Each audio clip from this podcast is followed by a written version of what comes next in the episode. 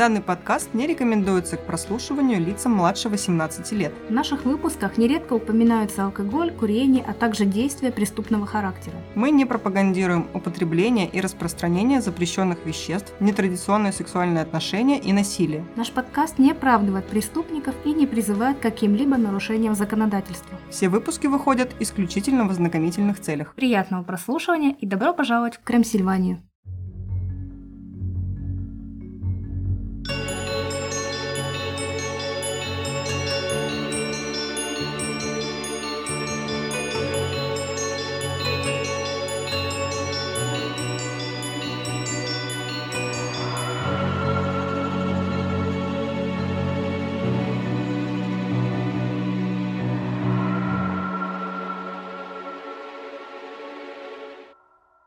Привет, друзья! С вами Оля. И Юля. А это подкаст Крем Сильвания, где мы рассказываем истории настоящих и вымышленных преступлений, а легенды сплетаются с реальностью. Сегодня мы с вами посетим Адеваиду, столицу южного побережья Австралии. Вы услышите печальную и загадочную историю о том, как трое детей Джейн, Арна и Гранд Бамонт отправились на пляж и никогда больше не вернулись домой. Куда пропали дети? Кто-то их похитил? Или они утонули? Сбежали из дома – Попробуем вместе разобраться в одном из крупнейших полицейских расследований в истории австралийской криминалистики. До сих пор никто не знает, что же произошло с детьми на самом деле. Но зато мы точно знаем, что подписавшись на наши соцсети, группу ВКонтакте и канал в Телеграм, и любую удобную для вас площадку для прослушивания, вы не пропустите наши новые выпуски, и мы всегда будем с вами на связи. А еще вы первые узнаете о том, какой выпуск будет следующим, потому что мы еженедельно постим анонсы, а также всяческие материалы, связанные с нашими выпусками. А в телеге есть еще и мемы. Приходите. Итак, мы начинаем, но будьте готовы, в этой истории вопросов больше, чем ответов.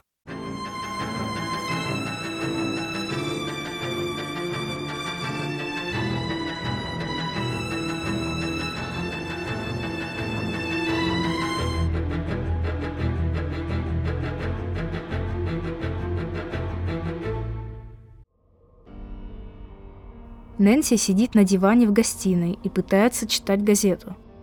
Она давно уже не может сосредоточиться ни на чем. Ее мысли постоянно уносятся куда-то далеко-далеко, в спокойное и счастливое прошлое, заставляя сердце сжиматься от тоски. Вот и сейчас она смотрит на раскрытый газетный разворот, но взгляд ее проникает между строк, буквы плывут. Она уже не здесь, не в этом ужасном настоящем, не в этом аду, куда они с мужем провалились и никак не могут выбраться. Стук в дверь возвращает ее в гостиную. Нэнси поднимается с дивана и идет к задней двери. Она никого не ждет, да и кто может прийти со двора? Нэнси еще только на полпути, но уже слышит смех и невнятные детские голоса, раздающиеся с улицы. Не веря своим ушам, она ускоряет шаг, почти бежит, дрожащей рукой хватается за ручку и резким движением распахивает дверь. Две девочки и мальчик стоят на пороге, они весело кричат нестройным хором – «Здравствуй, мама!» Из глаз Нэнси текут слезы. Она смотрит на своих детей, боясь пошевелиться, боясь, что они исчезнут, и шепчет. «Где вы были?» Дети улыбаются ей. Нэнси просыпается. Грант Джим Бамонт, его жена Нэнси и трое их детей, девятилетняя Джейн, семилетняя Арна и четырехлетний Грант-младший, проживали в Сомертон-парк, пригороде Аделаиды. Джим работал камевояжером магазина постельного белья и частенько проводил время в разъездах. У нас, возможно, будут странные звуки на фоне. Это погода и призраки. На последние четыре недели у него был отпуск. Вот-вот пора было возвращаться к работе и отправляться в трехдневный заезд по различным распродажам. Дом семьи Бамонт находился примерно в трех километрах от пляжа Клинелк, это один из самых популярных пляжей Аделаиды, где собирались, и сейчас наверняка собираются толпы народа, чтобы искупаться, позагорать, посерфить и что там еще на пляжах делают. Крадут детей. Превращается в русалочек, я хотела сказать. Ну, это отсылка к сериалу H2 «Просто добавь воды», потому что его тоже в Австралии снимали. Да. Неплохо. Я про Австралию еще вот знаю, что там живут кенгуру. И пауки. И коалы, я хотела сказать. Ну, да. Все там живут. Все там будем. 25 января перед самым отъездом Джим повез своих детей к морю, Отец убедился, что они поняли основные правила поведения на пляже – не заплывать далеко и не говорить с незнакомцами. И со спокойной душой отправился в путь. Ему предстояло проехать примерно 150 километров до Сноутауна. Его дети, вдоволь накупавшись, самостоятельно вернулись домой. Родители считали своих детей надежными и ответственными, особенно старшую дочь Джейн. «У нее мозг 15-летней девочки», — говорил позже журналистам Джим. Хорошо, что он не говорил, что у нее мозг семилетнего ребенка, как говорила мама Джипси про нее. А тут наоборот, видите, эта девочка была прям как дядя Федор, взрослая и ответственная. Так вот, родители очень доверяли своим детям, и поэтому, когда на следующий день дети попросили маму отпустить их снова на пляж, Нэнси спокойно согласилась. Утром, в день Австралии, 26 января 1966 года, Джейн, Арна и Грант отправились на пляж. Стояло жаркое лето, и чтобы не идти пешком под палящим солнцем, ребята сели в автобус и за пять минут добрались до точки назначения. Мне вообще очень нравится, что 26 января стояло жаркое лето. Я бы хотела, чтобы на мой день рождения у нас в Питере тоже было жаркое лето. Глобальное потепление. Нэнси велела детям вернуться в 12 часов. По некоторым источникам, две сестры и брат вышли из дома в 8.45, по другим в 10. Но все они сходятся в одном. Дети не вернулись домой ни на 12-часовом автобусе, ни на каком-либо другом. Нэнси немного забеспокоилась, когда в полдень ее дочери и сын не приехали. Она пошла встречать их на остановку, но в автобусе детей не оказалось. Нэнси предположила, что они просто заигрались и потеряли счет времени, или решили пойти домой пешком. Но тревога женщины возросла с приходом следующего автобуса в 2 часа дня. Подруга, которая приехала в гости, предложила отвезти Нэнси на пляж, чтобы посмотреть, все ли в порядке. Но женщина разволновалась и не могла решиться. Она вроде и хотела поехать, но в то же время ей казалось, что нужно быть дома, когда ребята вернутся. Неожиданно, около трех часов дня, домой вернулся на день раньше отец семейства. Как только Джим услышал от жены, что произошло, он сразу же сам поехал на пляж. Не обнаружив Джейн, Арну и Гранта среди отдыхающих, Джим решил ехать назад, надеясь, что за время его поисков они вернулись домой живые и невредимые. Но надежды не сбылись. Встревоженные Джим и Нэнси отправились на улицу, обходя дома друзей и знакомых. Позже Джим вспоминал. «Я знал, что что-то не так, если их не было дома. Мне пришла в голову мысль, что их увезли. Я не думал, что они могли утонуть, потому что там было так много людей. Около 17.30 они отправились в полицейский участок, чтобы заявить об исчезновении. Но вот мне кажется странно, что он не думал, что ой, там много было людей, и они не могли точно утонуть. Ты тонешь за секунды. Трое детей одновременно тонут, и никто этого не видит. Но, наверное, он был уверен просто, что они, например, не заплывут так далеко. Ну и сложно там троим одновременно. Да не знаю, там, когда начинают друг за друга хвататься, и ты не успеваешь даже закричать, ты вообще ну, у меня есть опыт утопления в речке в детстве, поэтому это очень быстро и... То есть на зимней рыбалке не удалось, а да, летом... А летом можно попытать счастье еще раз. Поняла. Полиция быстро отреагировала на пропажу детей. В первую очередь обыскали дом семьи, так как полицейские хотели удостовериться, что дети не прячутся там. Одновременно с этим были организованы масштабные поиски на пляже и прилегающих территориях. Все надеялись, что дети просто загулялись, заигрались и, возможно, ушли далеко, даже не заметив этого.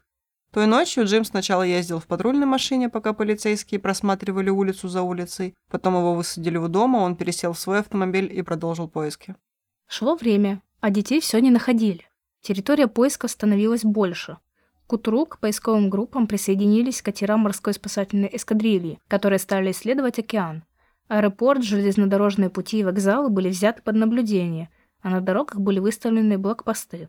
Полиция проверяла всех, кто въезжает и выезжает из Адаваиды. По улицам ездили патрули с громкоговорителями. Множество гражданских присоединилось к поискам, люди прочесывали местность пешком и на машинах. В первые сутки в полицию поступило множество звонков. Приходило огромное количество людей, которые хотели помочь расследованию и дать показания. Детектив Мостин Маттерс вспоминал в интервью 2018 года об этом деле. «У нас был один телефон для связи с главным полицейским участком. Это все, что у нас было, и люди стояли в очереди, чтобы дать показания и что там еще. А у нас там был только сержант и четверо рядовых».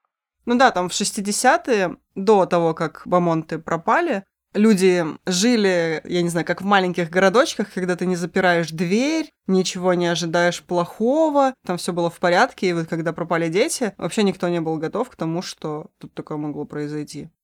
И всего четверо полицейских. И все в панике. Это, знаешь, как план эвакуации, когда четыре стрелочки по кругу нарисованы, и просто буква А. А. Водитель автобуса сообщил полиции, что помнит, как дети сели в его автобус утром 26 января, но не мог припомнить, чтобы они возвращались. Местный почтальон сообщил властям, что в тот день он видел детей, держащихся за руки и смеющихся, пока шел по маршруту, но он не мог вспомнить, было это в первой половине дня, когда он начал разносить почту, или вечером, когда он заканчивал. На следующее утро, 27 января, почтальон сказал полиции, что почти уверен, что время было ближе к 15.00. Еще через два дня он сказал, что, по его мнению, он видел их утром, а не днем, как он говорил ранее. Это, по-моему, вообще самый бесполезный свидетель, который у них был, еще и навредил, возможно, немного. Угу. Может, он еще всю неделю им звонил, а такой, а нет-нет, я вспомнил, что я их видел во столько-то. Может, он их и украл. Может быть. Этот Печкин. Весть о пропаже Джейн, Арны и Гранта распространилась по городу со скоростью лесного пожара. К дому семьи Бамонт съехались репортеры. Джим обратился к ним в середине утра 28 января и сказал, «Должно быть, кто-то держит их против их воли, иначе они бы уже вернулись домой. Для меня это совершенная тайна. Я не могу этого понять. Это просто кошмар». 29 января в местной газете вышла статья с заголовком «Теперь опасаются сексуального преступления», в которой говорилось о страхе людей, считающих, что дети были похищены и убиты сексуальным маньяком. В тот же день полиция обыскала лодочную пристань Патавалонга, так как одна женщина сообщила полиции, что она разговаривала с тремя детьми, похожими по описанию на детей Бамонт, возле пристани около 7 вечера 26 января. К сожалению, поиски ничего не дали. Среди избытка бесполезной информации полиции удалось обнаружить зацепку. Несколько свидетелей утверждали, что видели Джейн, Арну и Гранта в заповеднике Колли, недалеко от пляжа, в компании высокого мужчины в плавках, которому на вид было около 30. У него была загорелая кожа, светло-русые волосы и худощавое телосложение. Дети играли с этим молодым человеком, и, по показаниям очевидцев, они не казались испуганными или растерянными. Наоборот, они вели себя так, будто это их хороший знакомый. По словам одного из свидетелей, мужчина подошел к нему и спросил, не подходил ли кто-нибудь к вещам детей, так как их деньги пропали. После чего мужчина пошел переодеваться, а дети ждали его. Через некоторое время их видели вместе уходящими с пляжа. По оценкам полиции, это произошло около 12-15 дня. Джим и Нэнси описывали своих детей, особенно старшую дочь Джейн, как застенчивых. То, что они так уверенно играли с незнакомцем, казалось родителям странным и не похожим на обычное поведение их детей. Полицейские предположили, что дети, возможно, познакомились с этим неизвестным мужчиной во время одного из предыдущих визитов на пляж и стали доверять ему. Нэнси вспомнила, как однажды Арна сказала, что у Джейн появился парень на пляже. Тогда женщина подумала, что дочь имеет в виду товарища по играм и не обратила на это замечание внимания. Но теперь она считала, что Арна тогда могла говорить об этом таинственном мужчине. Но я не знаю, на вид по описанию ему лет 30 было. И для маленькой девочки это все равно как будто бы ему 70. И она бы сказала, наверное, не парень, а мужик у нее какой-то дед появился на пляже. Я опять оскорбляю 30-летних, извините. Нет, нет, прощения тебе. Нет, ну на самом деле Нэнси, она говорила, что она думала, может быть, ее младшая дочка просто выдумывает или там пытается подразнить свою старшую сестру, что вот это вот, знает, тили-тили тесто, ня-ня-ня, с кем-то поговорила, старшая сестра, и вот у нее там уже есть жених. Поэтому родители не обращали внимания на эти высказывания младшей дочери, потому что они не понимали, как их старшая дочь может с кем-то познакомиться на пляже, ну, там, со взрослым каким-то мужиком, понятно. Там дети приходят вместе с родителями на пляж, они там играют, куча детей, все друг с другом общаются. И до этого ведь э, детей одних не оставляли на пляже, то есть они раньше ездили туда только с родителями. Поэтому странно, как они могли познакомиться со взрослым Мгм. мужчиной. То есть родители бы это заметили, скорее всего. Не знаю, Да, ну, загадка. плюс окружающие бы тоже наверняка заметили первое знакомство, даже если дети были бы одни, что какой-то мужчина подходит к трем детям, и они такие, типа, чё, мужик?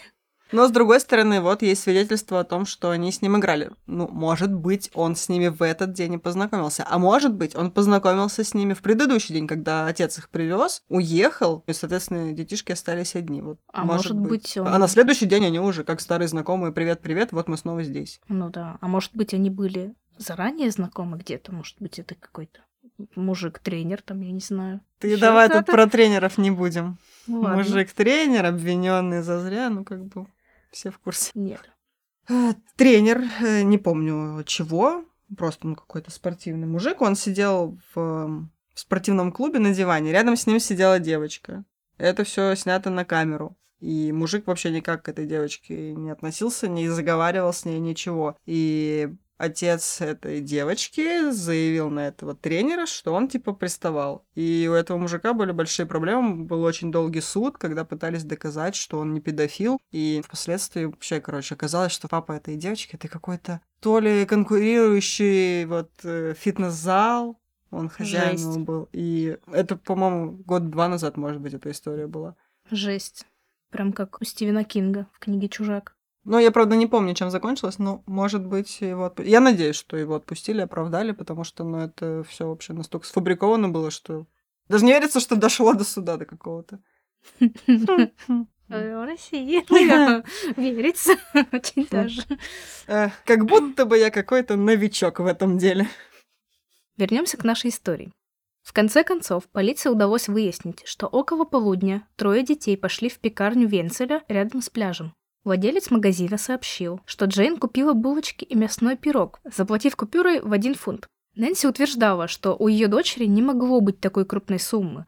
Мать дала им с собой только 6 шиллингов и 6 пенсов, которых должно было хватить на автобус и обед. Полиция расценила это как еще одно доказательство того, что дети действительно были с неизвестным мужчиной, который, вероятно, и дал им деньги. О, когда я была маленькая и пошла с подружкой в местный магазин маленький, перед нами стоял какой-то мужчина. Маленький? Большой. Ну, мы же были маленькие. Ну, ты просто сказала, я была маленькая, пошла в маленький магазин. И там был маленький мужчина. Там был маленький мужчина, который купил нам сладостей, целую охапку, там какие-то чупа-чупсы, какие-то апельсины. Он просто смотрел на нас и решил купить. А мы просто приехали купить немножко ирисок, потому что мы были бедные и в тот день не сдали бутылки. Твои родители будут счастливы услышать эту историю. Они знают, мы все... Сдавали бутылки. Все сдавали бутылки, да. Мы были самостоятельными семилетками и зарабатывали себе на карманные расходы. И вот. на пиво папе. Да. Такие мы молодцы. Вообще, твои истории подводят меня к выводу о том, что твое детство было полно опасностей. Зато было очень весело. Так вот, и я тоже тогда напряглась, потому что я же маленький подозрительный ребенок, у которого папа работает в полиции, тогда еще милиции, и научена, что не надо от незнакомцев ничего принимать, ничего там. Поэтому ты взяла целую охапку сладостей апельсинов. Да. Папа гордится тобой. Вот, ну, и мы, такая, мы сначала отказались, мы такие, не-не-не, что Они так, а, а он был веселый, такой улыбчивый, да берите, девочки, берите, и ушел. И мы такие, ну, раз он ушел, значит, ну, что не взять там, взяли. И пулей просто побежали домой есть эти сладости, чтобы он нас не догнал где-нибудь по дороге и не отвез в лес. Как видите, он этого не сделал. Ведь я здесь. Я все еще здесь. Здорово, что ты поясняешь это. Теперь вы знаете обо мне немножко больше. Опять. Великолепная история. Но мораль сей басни все таки не надо говорить с незнакомцами и брать у них сладости. Ну, может быть, они не будут такие добрые и отвезут вас в лес, а вы не хотите туда. Э, ладно, так вот. Одна женщина сообщила, что видела детей в три часа дня с мужчиной, который нес сумку, похожую на ту, которая была у Джейн Бамонт. Несколько месяцев спустя еще одна свидетельница сообщила, что в ночь исчезновения мужчина в сопровождении двух девочек и мальчика зашел в соседний дом, который она считала пустым. Женщина сказала, что позже видела мальчика, который шел один по дорожке, где его преследовал и грубо настиг мужчина. На следующее утро дом снова оказался пустым, и она больше не видела ни мужчины, ни детей. Полиция не смогла установить, почему она не предоставила эту информацию ранее. И вот здесь я хочу сказать, что если она действительно видела эти события, то это возмутительно просто, какая она отвратительная коза. А если она все это придумала, то это возмутительно, какая она отвратительная коза. Зачем она вообще это сказала? Просто чтобы привлечь к себе внимание. В общем, мерзкая женщина, наверное, это жена почтальона. Да, по-любому. Они должны быть вместе. Каждой твари по паре.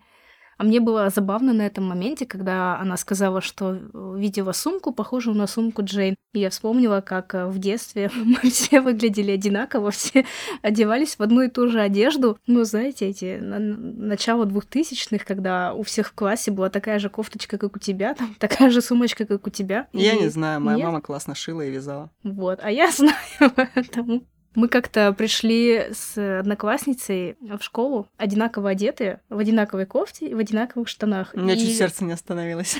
Да. И мы сидели за одной партой, и когда мы встали, нас вызвали к доске, и мы стояли и смеялись, потому что мы выглядели абсолютно одинаково. Мы не договаривались ничего, но вот к слову о том, как в маленьких городочках какой был ассортимент одежды. Поэтому у нее сумку похожую на ту, что была у Джейн, значит, у Джейн и еще у 40 девочек. Может быть, у них были какие-то... Может быть, в Австралии 66 года было больше разнообразия, чем у нас в 2000-х. Возможно, кто же знает. Снова вернемся к нашей истории. В течение года после исчезновения детей появлялось все больше новых свидетелей, которые якобы видели мужчину с пропавшими детьми, но ни один из них не смог предоставить никакой полезной и достоверной информации. Через несколько недель после того, как ее дети исчезли, Нэнси сказала репортерам. «Я не думаю, что они живы, но я не потеряла надежду. И все, чего я хочу, это чтобы они вернулись». В феврале 67 года Нэнси дала интервью австралийской Daily Telegraph. Она сказала, «Чем дольше это продолжается, тем увереннее я чувствую, что они все еще живы. Вы знаете, они мне приснились прошлой ночью. Обычно мне не снятся сны. На самом деле это первый настоящий сон, который мне приснился с тех пор, как мои дети исчезли. Прошлой ночью мне приснилось, что я слышу стук в заднюю дверь. Это были дети. Они сказали «Здравствуй, мама». Единственное, что я сказала им в ответ «Где вы были?» Они стояли там, в холле. Я плакала и чувствовала их присутствие. Рассказывая об исчезновении Джейн, Арны Гранта, нельзя не упомянуть и другие случаи похищения детей в Австралии, так как эти эпизоды могут быть связаны. По крайней мере, некоторые теории сводятся к тому, что какие-то из этих преступлений, а может быть и все, дело рук одного человека. К сожалению, так никогда точно и не установленного. Какой-то австралийский зодиак. прям. В 1973 году двое детей, Джоан Рэдклифф, 11 лет, и Кирстен Гордон, 4 лет, исчезли со стадиона Аделаиды Овал во время футбольного матча. Предполагается, что они были похищены и убиты. Родители Джоан и бабушка Кирсты сидели рядом на трибунах. Семьи были знакомы, и взрослые разрешили девочкам пойти вместе в туалет. Назад дети не вернулись. Свидетели видели девочек несколько раз в течение примерно полутора часов после их ухода со стадиона. По словам очевидцев, девочки шли в компании неизвестного мужчины и были явно чем-то расстроены. Фоторобот похитителя Джоан и Кирста похож на фоторобот мужчины, которого видели с детьми Бамонт. Ну, тут у меня, честно говоря, не укладывается в голове, как можно отпустить маленьких детей одних в туалет на стадионе, блин, в футбольном стадионе. Он же огромный. А для детей это вообще, я не знаю. Может быть, 11-летняя Джоан была развита не по годам, и ей было, возможно, почти 17 лет.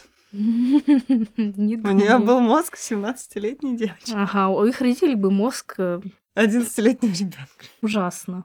Другой случай – так называемое семейное убийство.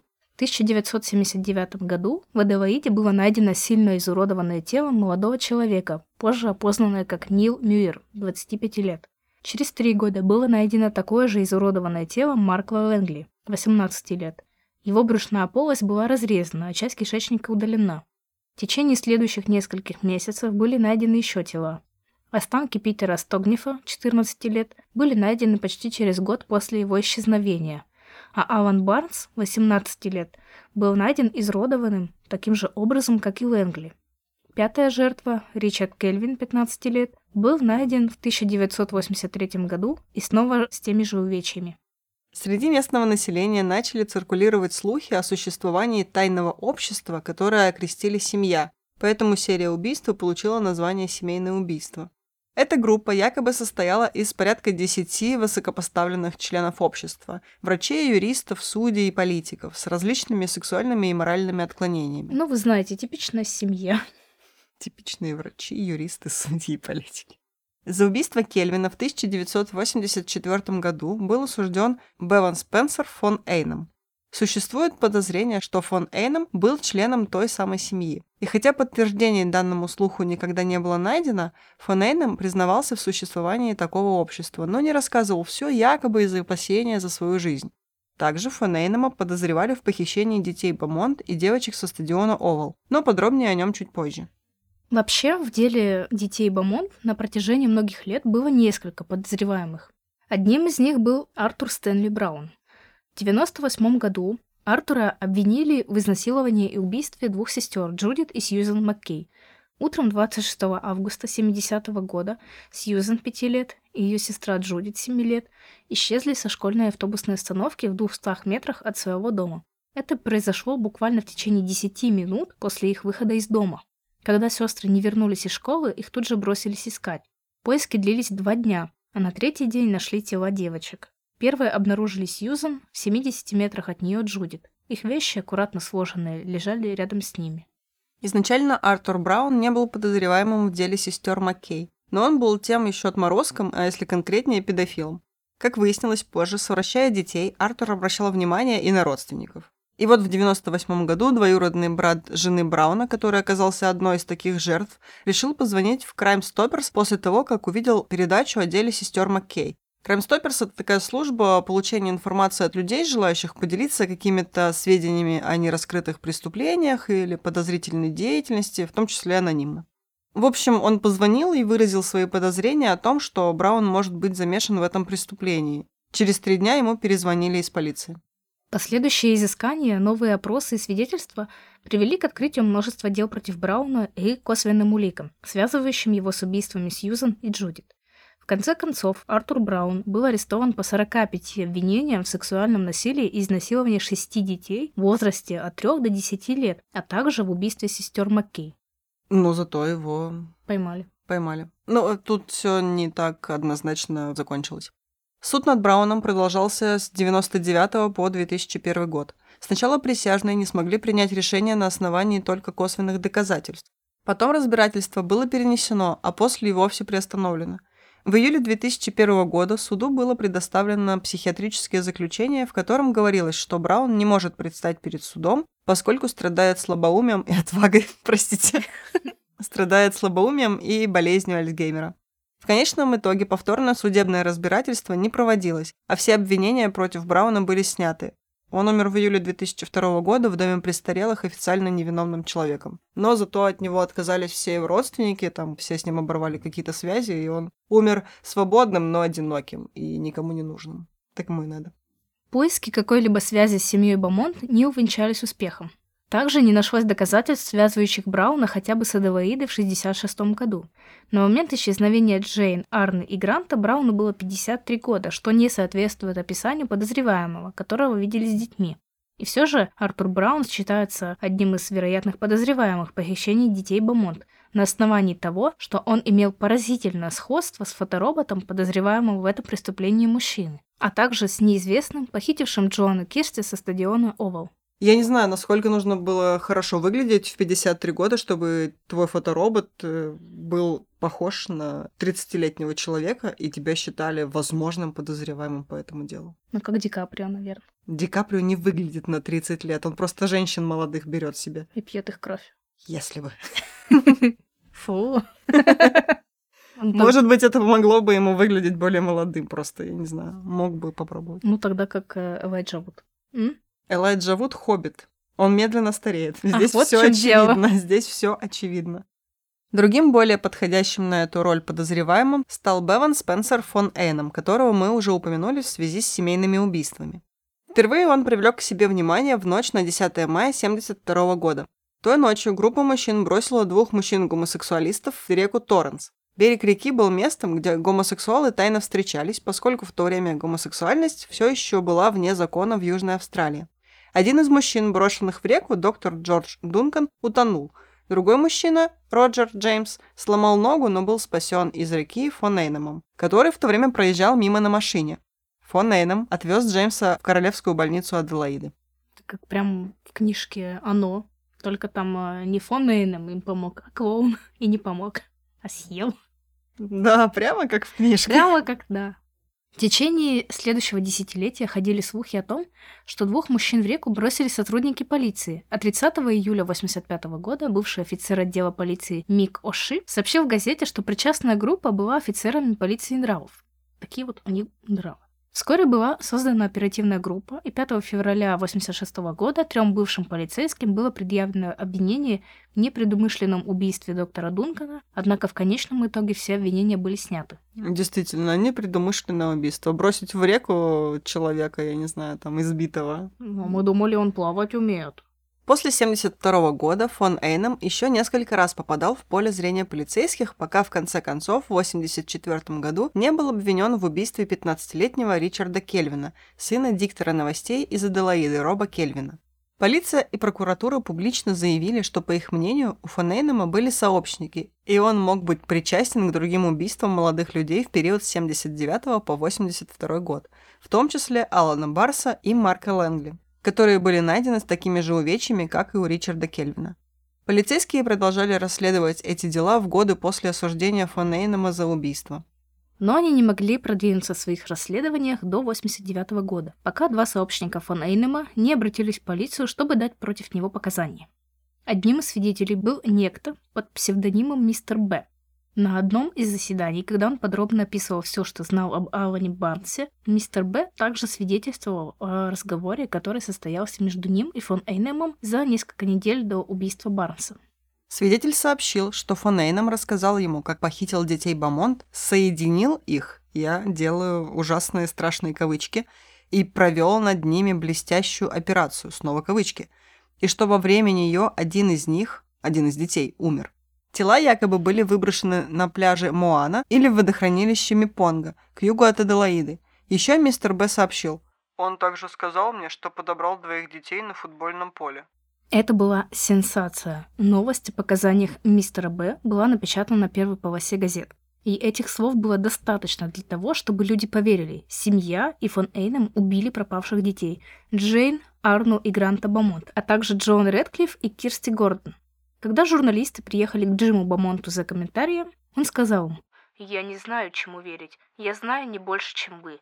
К тому времени Джим и Нэнси развелись, она с репортерами общаться не стала. Но, ко всеобщему сожалению, никакой другой полезной информации о похищениях мистер Б предоставить не мог. Его показания подверглись сомнению, они были малоинформативные и непоследовательные. И позже он признал, что употреблял запрещенные вещества и имел плохую память. Он отказался подписать заявление, которое сделал ранее. Ну, все грош цена его слова. До сообщения мистера Б полиция не рассматривала фон Эйнема как потенциального подозреваемого в деле детей Бамонт, но он был немного похож на фоторобот 66 -го года. По словам детектива полиции Аделаиды Боба О'Брайена, мистер Б предоставил важную информацию во время расследования убийства Кельвина и считался в целом надежным источником, который употреблял вещества и путался в показаниях. Надежно. Да. Однако полиция восприняла его слова о похищениях детей Бамонт и девочек со стадиона Овал неоднозначно. С одной стороны, в свидетельствах мистера Б были факты, достойные более подробного рассмотрения. С другой, многие его слова были абсолютно бесполезны. Хотя известно, что фон Эйнем часто посещал пляж Гленелк, чтобы заниматься извращениями в раздевалках и имел определенную тягу к детям, аргументов против его причастности к делу о похищении Джейн Арны Гранта является то, что он был моложе подозреваемого, которого видели с детьми в 1966 году. Напомним, неизвестному мужчине было на тот момент около 30 лет, а фон Эйнему 20-21 год. Может, он акселерат? Почему нет? Ну да, как будто бы в 53 года можно на 30 выглядеть, а в 20 на 30 нельзя. Вообще нет. Еще одним важным отличием является то, что он был осужден за убийство 15-летнего мальчика и подозревался в убийстве молодых людей в возрасте от 10 до 20 лет. А похищенные дети, кроме Джоан Редклифф, который был 11, все были младше 10. Несмотря на это, по состоянию на 2014 год фон Эйном не был исключен из числа подозреваемых. Ну, это какой-то странный аргумент. Может, он тогда маленьких похитил, убил, потом взрослых. Не знаю, что такого. Следующий кандидат в похитители – Джеймс Райан Анил. Джеймс не всегда был Джеймсом. Он был Барбарой. И у нее была бомба. И самолет. Значит так. Джеймс родился в 47 году, и до 74 года он носил имя Ли Энтони Бриджерт. Между 65 и 68 годами Бриджерт работал в опаловой промышленности, что требовало частых поездок по Южной Австралии. Затем он получил работу на животноводческой ферме в Западной Австралии. В 1969 году деловой партнер случайно выстрелил ему в голову, играя с пистолетом. Пуля вошла в лоб справа и вышла из шеи. Это ранение лишило Бриджерта обоняния и вкуса. Позже он называл разным людям множество других вариантов, каким образом был ранен. Кому-то он говорил, что схватил пулю во время службы во Вьетнаме, кому-то, что бойфренд его матери стрелял в него, а кто-то слушал захватывающие истории о том, как Бриджерт был шпионом Австралийской службы безопасности и разведки. Австралийский. Абигнейл. В 1971 году ему предъявили обвинение в преступлениях, связанных с похищением и изнасилованием четырех мальчиков в штате Виктория. Но когда его отпустили под залог, Бриджит укатил в Западную Австралию, откуда в 1974 году переехал в Тасманию и сменил имя. Ведь почему не отпустить человека, которого ты обвиняешь в изнасиловании мальчика? Да, интересно, что они его отпустили, он просто уехал, и все, его что, не искали? Он... Ну ладно, у нас нет 19 денег на билет до Тасмании. Нет, он же сначала уехал просто на запад, но просто, что они такие, у нас всего четыре человека. А кому работать тут? Четыре человека, ключи от офиса одни наши. Так на сцене появляется Джеймс Райан Анил. Но смена имени не всегда меняет жизнь человека. В феврале 1975 года Джеймс вместе с огромным количеством людей участвовал в поисках пропавшего девятилетнего Рики Джона Смита. Последующие две недели пропали еще пять детей, но всем им удалось сбежать от похитителя и вернуться домой. Но вот шестому ребенку, Брюсу Колину Уилсону, не повезло. Но если бы он был Брюс Уиллис, ему бы повезло больше. Но Брюсу Уиллису не везет теперь. Грустно. Я надеюсь, все будут скучать по Брюсу Уиллису. Я его люблю, он такой хороший. Но все. Всякое бывает. Стремно становиться взрослой. Все актеры, которые мне нравились с детства, начинают постепенно умирать, стареть, терять память, И ты тоже. Ладно, не ты, а. терять друзей. Так вот, этот ребенок был не Брюс Уиллис, поэтому ему не удалось сбежать от похитителя, и его тело было найдено в мае 1975 года. Два убийства были расследованы полицией, в том числе сержантом Ричардом Макриди. Джеймс Анил был подозреваемым в этом деле. Он раскололся в ходе допроса, также сознался в убийстве Рики Смита и привел полицию к его телу. Ну, как мы видим, часто маньяки ходят искать своих жертв. Судили его только за убийство Рики. О'Нил пытался сослаться на невменяемость из-за своей травмы головы. Он также утверждал, что полицейские выбивали из него признание, приставив ему пистолет к голове. О'Нил получил пожизненное. В 90-х у журналистки Джанин Уиджери возникла идея снять документальный сериал о нераскрытых детских убийствах. Она попросила помощи у полицейского детектива на пенсии Гордона Дэви. У Дэви был огромный стаж и опыт различного рода расследований, а еще он шарил за кино. Он был консультантом пары телевизионных шоу, а еще этот человек получил награду Американского института киноискусства как соавтор сценария для фильма «Интервью» 98 года, в котором играл Хьюго Уивинг в главной роли. Это, знаете ли, агент Смит. Это Элронд из Ривенделла. Это вендетта. И вот э, человек, который был полицейским, он написал сценарий для фильма с классным Хьюго. Ну, Круто. Детектив Гордон не может э, не быть крутым, мне кажется. В общем, сначала Дэви отказался помогать журналистке, но в 98 году передумал, так как был заинтригован прочитанным в газете сообщением об Аниле. А может быть, он почувствовал вкус победы и хотел повторить сценарный опыт? Дэви узнал, что Анил был переведен на тюремную ферму Хейса с низким уровнем безопасности в долине Деруэнд в 91 году. И ему разрешили ловить форель в реке Дервент в сопровождении только своей собаки. В статье говорилось, что у Анила не было судимости до того, как он совершил два убийства, за которые он был заключен в тюрьму. Конечно, ведь его отпустили под залог, какие там судебные разбирательства, и он сбежал. И вообще, вот эта история с Форелью мне напомнила книгу Доната Каризи «Девушка в тумане». Еще есть фильм, тоже «Девушка в тумане», там играет э, Жан Рено. Про то, как девочку похитили, ну и все пытались ее найти. Я думала, это про рыбалку будет книжка. Ну да, еще Иван Затевахин, диалоги о рыбалке, конечно. И вот опытный детектив Гордон Дэви подумал, что это как-то странно.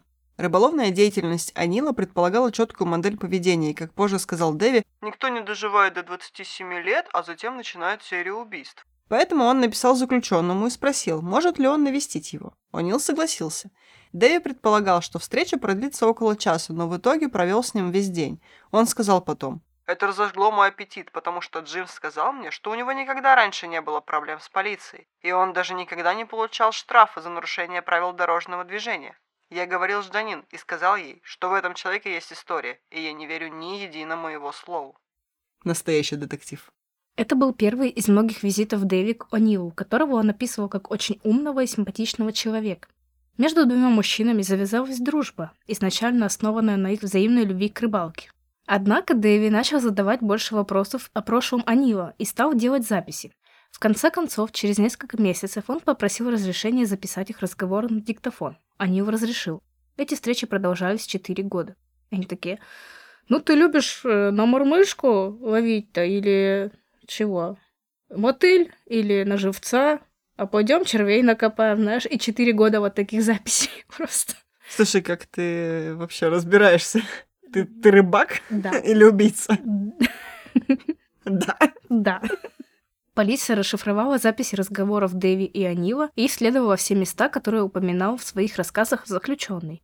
Анил, по словам Уиджери и Дэви, намеренно неправильно называл многие места, которые посетил. Но гораздо более тревожным было то, что в семи или восьми из них исчезли дети.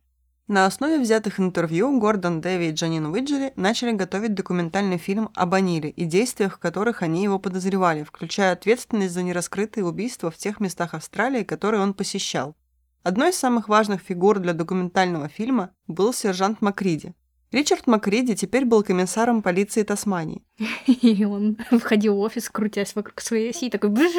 Тасманский дьявол, Ричард.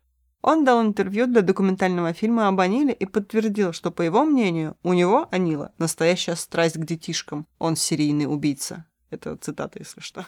Дэви и Уиджери согласились с Макриди. Они тоже считали, что Анил, вероятно, был серийным убийцей.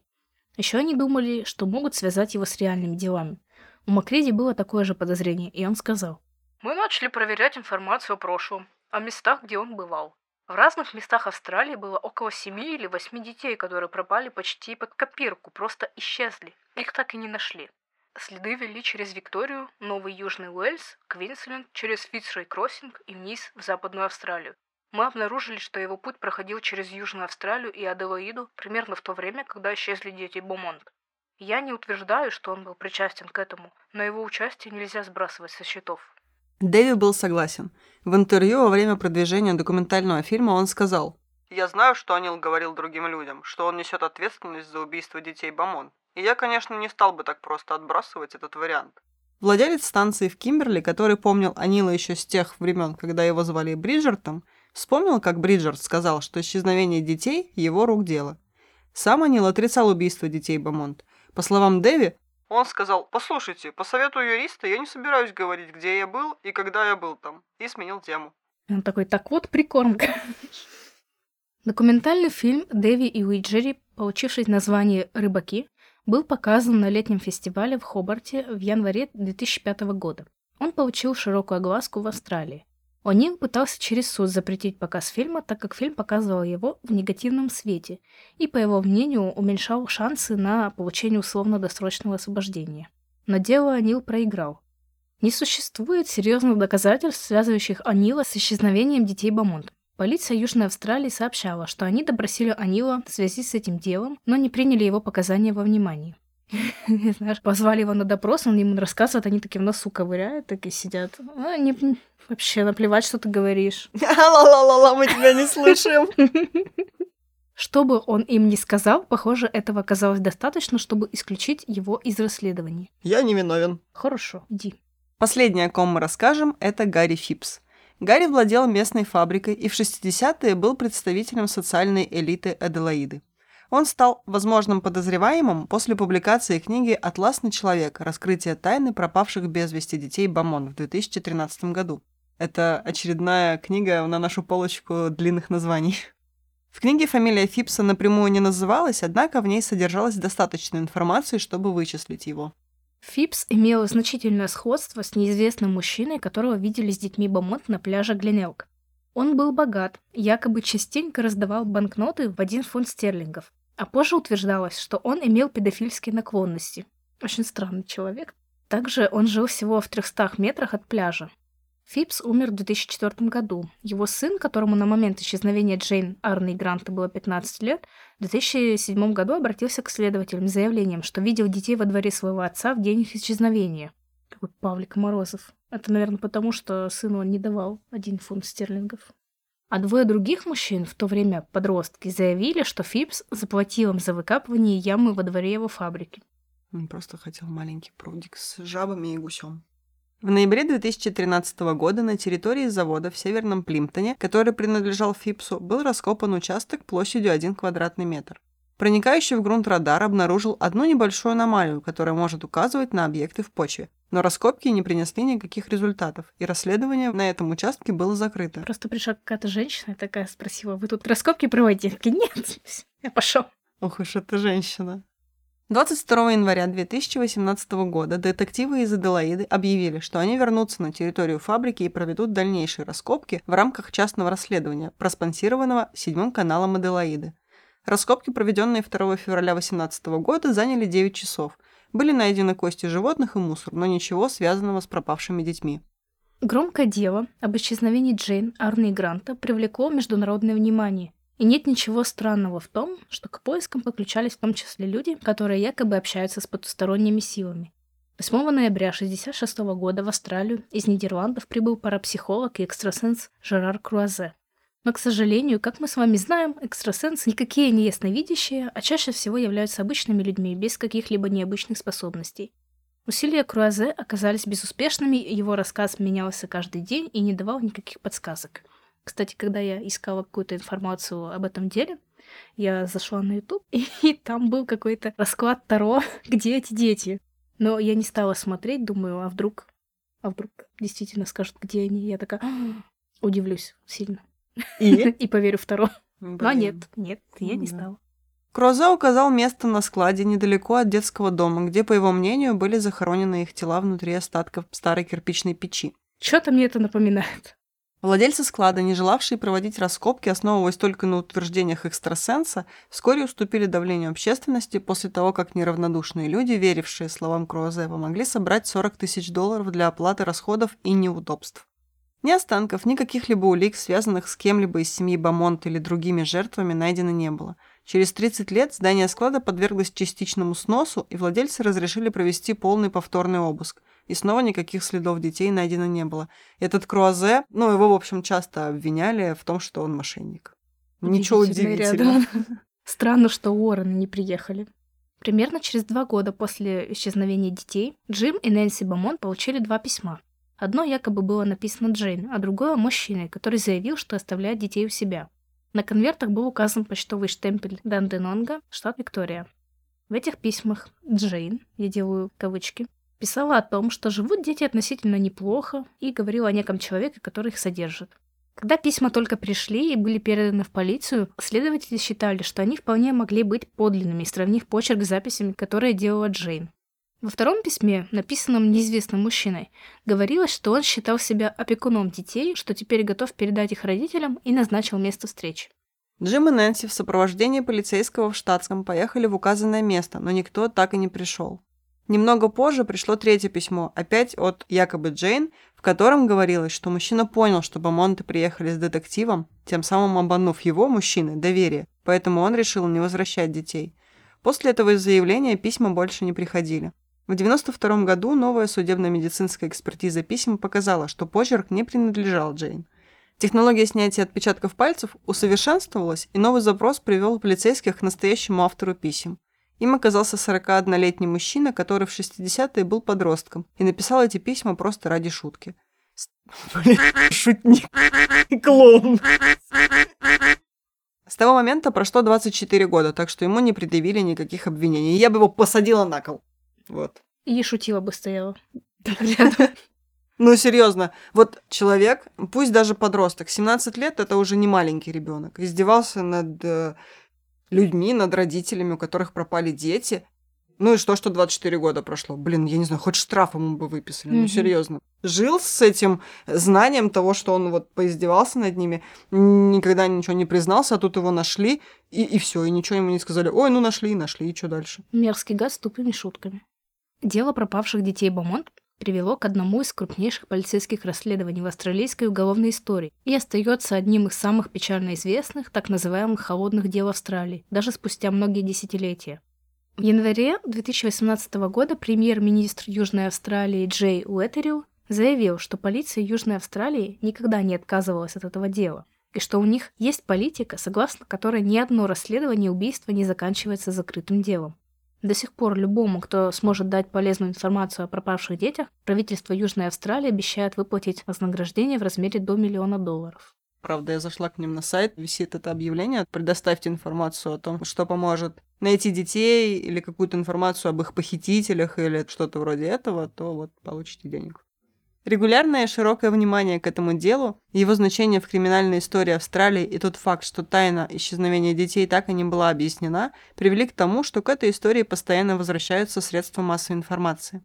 СМИ регулярно сообщают о новых зацепках и уликах, и спустя более полувека это дело по-прежнему регулярно попадает в заголовки печатных и вещательных СМИ. Во время расследования Джим и Нэнси Бамонт пользовались широкой поддержкой австралийской общественности. Они долгое время оставались в своем доме в Сомертон-парке.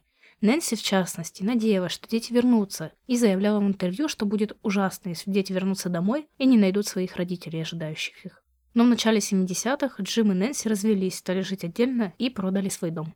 На протяжении многих лет по мере появления новых зацепок и новых теорий супруги сотрудничали в изучении всех возможных вариантов, будь то утверждение о том, что дети были похищены религиозным культом и живут в Новой Зеландии, Мельбурне или Тасмании, или какая-то подсказка, указывающая на возможное место их захоронения. Джим и Нэнси были потрясены в 90-м году, когда газеты опубликовали сгенерированные компьютером фотографии того, как дети выглядели бы, будучи взрослыми. Эти фотографии, опубликованные против их воли, вызвали огромную волну общественного сочувствия к супругам Бамонт. Сообщалось, что родители смирились с тем, что правда об исчезновении их детей, возможно, никогда не будет раскрыта. Нэнси умерла в Аделаиде 16 сентября 2019 года в доме престарелых в возрасте 92 лет. По состоянию на апрель 2002 года Джим, которому также уже за 90, все еще жил в Аделаиде. Это ужасно с такой травмой, они всю жизнь прожили, и они всю жизнь одни. Очень грустно. Мне еще грустно стало от того, что они развелись, и, как я поняла, их жизнь на этом совсем закончилась. То есть вот они потеряли детей, э, не смогли сохранить брак, потому что, видимо, все равно им было сложно, наверное, жить друг с другом наверное. и с осознанием этой потери. И все, вот они остались каждый наедине с собой и с этой надеждой, что когда-нибудь, возможно, дети вернутся. Очень грустно. Хорошо. Какая твоя теория исчезновения детей? Из тех э, ребят, которых мы назвали, наверное, наверное, может быть, это мог бы быть вот этот дядька Фипс, атласный человек. Но я не уверена. Я не знаю. Может быть, это вообще был кто-то, кого не нашли, и даже он не был никогда подозреваемым. Кто его знает? В 66-м году это все так сложно. Они, конечно, молодцы полицейские, что все еще продолжают, и тогда вложили много сил в это расследование. Но, по-видимому, этого оказалось недостаточно. А ты кого подозреваешь? У меня, может быть, вообще будет какая-то непопулярная теория. Значит, слушайте. Я думаю, что они пошли на пляж, все вместе пошли купаться и утонули. Возможно, какая-то вода была, возможно, были волны или был прилив какой-то. Вот. Думаю, что они утонули. Никто этого не заметил, потому что, ну, дети тонут очень быстро. Они же маленькие. И потом, возможно, был какой-то отлив, что их тела унесло далеко в море, что их не нашла ни береговая охрана, ни катера, ничего. Возможно, они даже там, ну, не всплыли через какое-то время, поэтому они как-то исчезли далеко в океане. То есть там же вряд ли проверяли. То есть никаких каких-то вот адекватных, э, явных свидетельств исчезновения детей нет. Какие-то странные показания, никаких следов. То есть они просто бесследно исчезли. Ну как так? То есть даже детей, которые мы упоминали в нашей истории, там были какие-то следы, какие-то зацепки, какие-то улики. Да, а тут вообще почти ничего, только какой-то мужчина, который разговаривал с детьми. И то это было как-то странно. Но тут я думаю, что, возможно, это были другие дети. То есть нет каких-то точных свидетельств, что это были именно эти дети.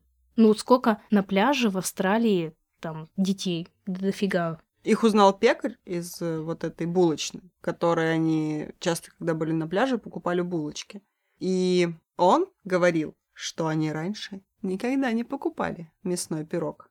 И у них раньше никогда не было таких крупных денег, один фунт стерлингов.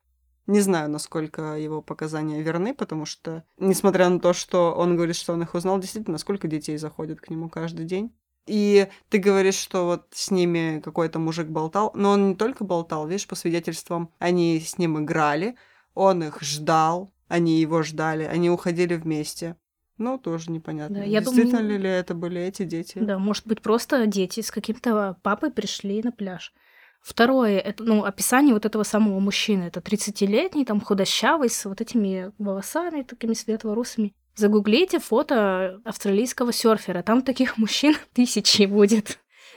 Точно таких же. И они потом вот этот портрет примеряли. О, вот этот вот. А мы знаем, что он там имел склонность к детям. Похож, наверное. Может, они все там были вот эти австралийские серферы, худощавые, с длинными светлыми волосами. Там любого поставь, блин, будет он. Я, конечно, говорю как расист. Ну а что? Вот такие они австралийцы. Серферский расист. Да, Ненавижу серферов, сжечь всех серферов. Нет, ничего не имею против серферов, просто они похожи друг на друга.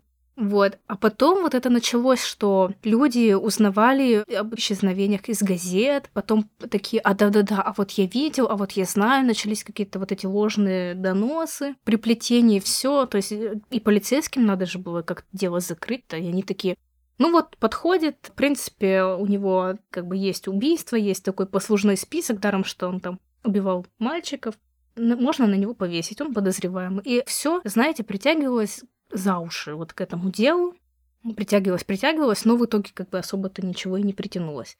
И я думаю, что действительно девочки, которых увели со стадиона, их действительно увели, убили, и там как бы можно было как-то на них воздействовать. То есть две маленькие одни девочки, мужчина мог подойти там их запугать, спокойно увести. А тут э, трое детей, которые, ну, научены, которые знают, что не надо ни с кем говорить. э, Наученные дети. Видео с э, экспериментами, когда приходят на площадку, подсаживаются к маме.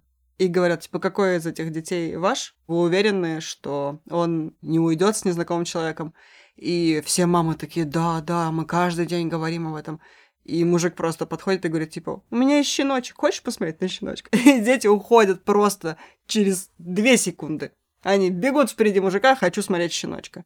Да, ну есть такое, но там же их было трое, то есть их уже было больше, чем двое. Это сложнее сопротивляться. Возможно, они все любили щенят. Я думаю, что даже ты бы кто не ушла. любит щенят? Я бы, конечно, без шансов. Вообще. Я все-таки думаю, что они могли утонуть, потому что, ну реально, ну никаких следов нет. Вообще ничего. Какие-то ненадежные свидетели, которые объявлялись, путались в показаниях, потом вообще говорили, что они наркоманы, проститутки. Мы вообще ничего не помним, мы пошутили. Так что Я принимаю твою версию. Нет, не так. Я понимаю твою версию, но не принимаю ее. Не хочу верить в то, что детишки просто умерли. Пусть лучше их похитили, но потом они жили. Не знаю, что хуже, если их увели и не убили, но не отпустили к родителям, и они живут там, я не знаю. Ну, это же маленькие дети, они могли попасть, не знаю, в культ и совсем забыть своих родителей. Это же дети. ну, Вот. не знаю, все-таки. Но живы-здоровы. Так лучше, чем если бы они умерли, когда им было... Сколько там? 7, 4, 11? Ну, лучше пусть безболезненно, чем они попали бы к какому-нибудь маньяку. На этом моменте я пойду, пожалуй, напишу полиции Австралии о том, что я обо всем этом думаю, а мы будем с вами прощаться. С вами был подкаст Крем Сильвания. Я Юля. А я Оля. Не дайте себя обмануть.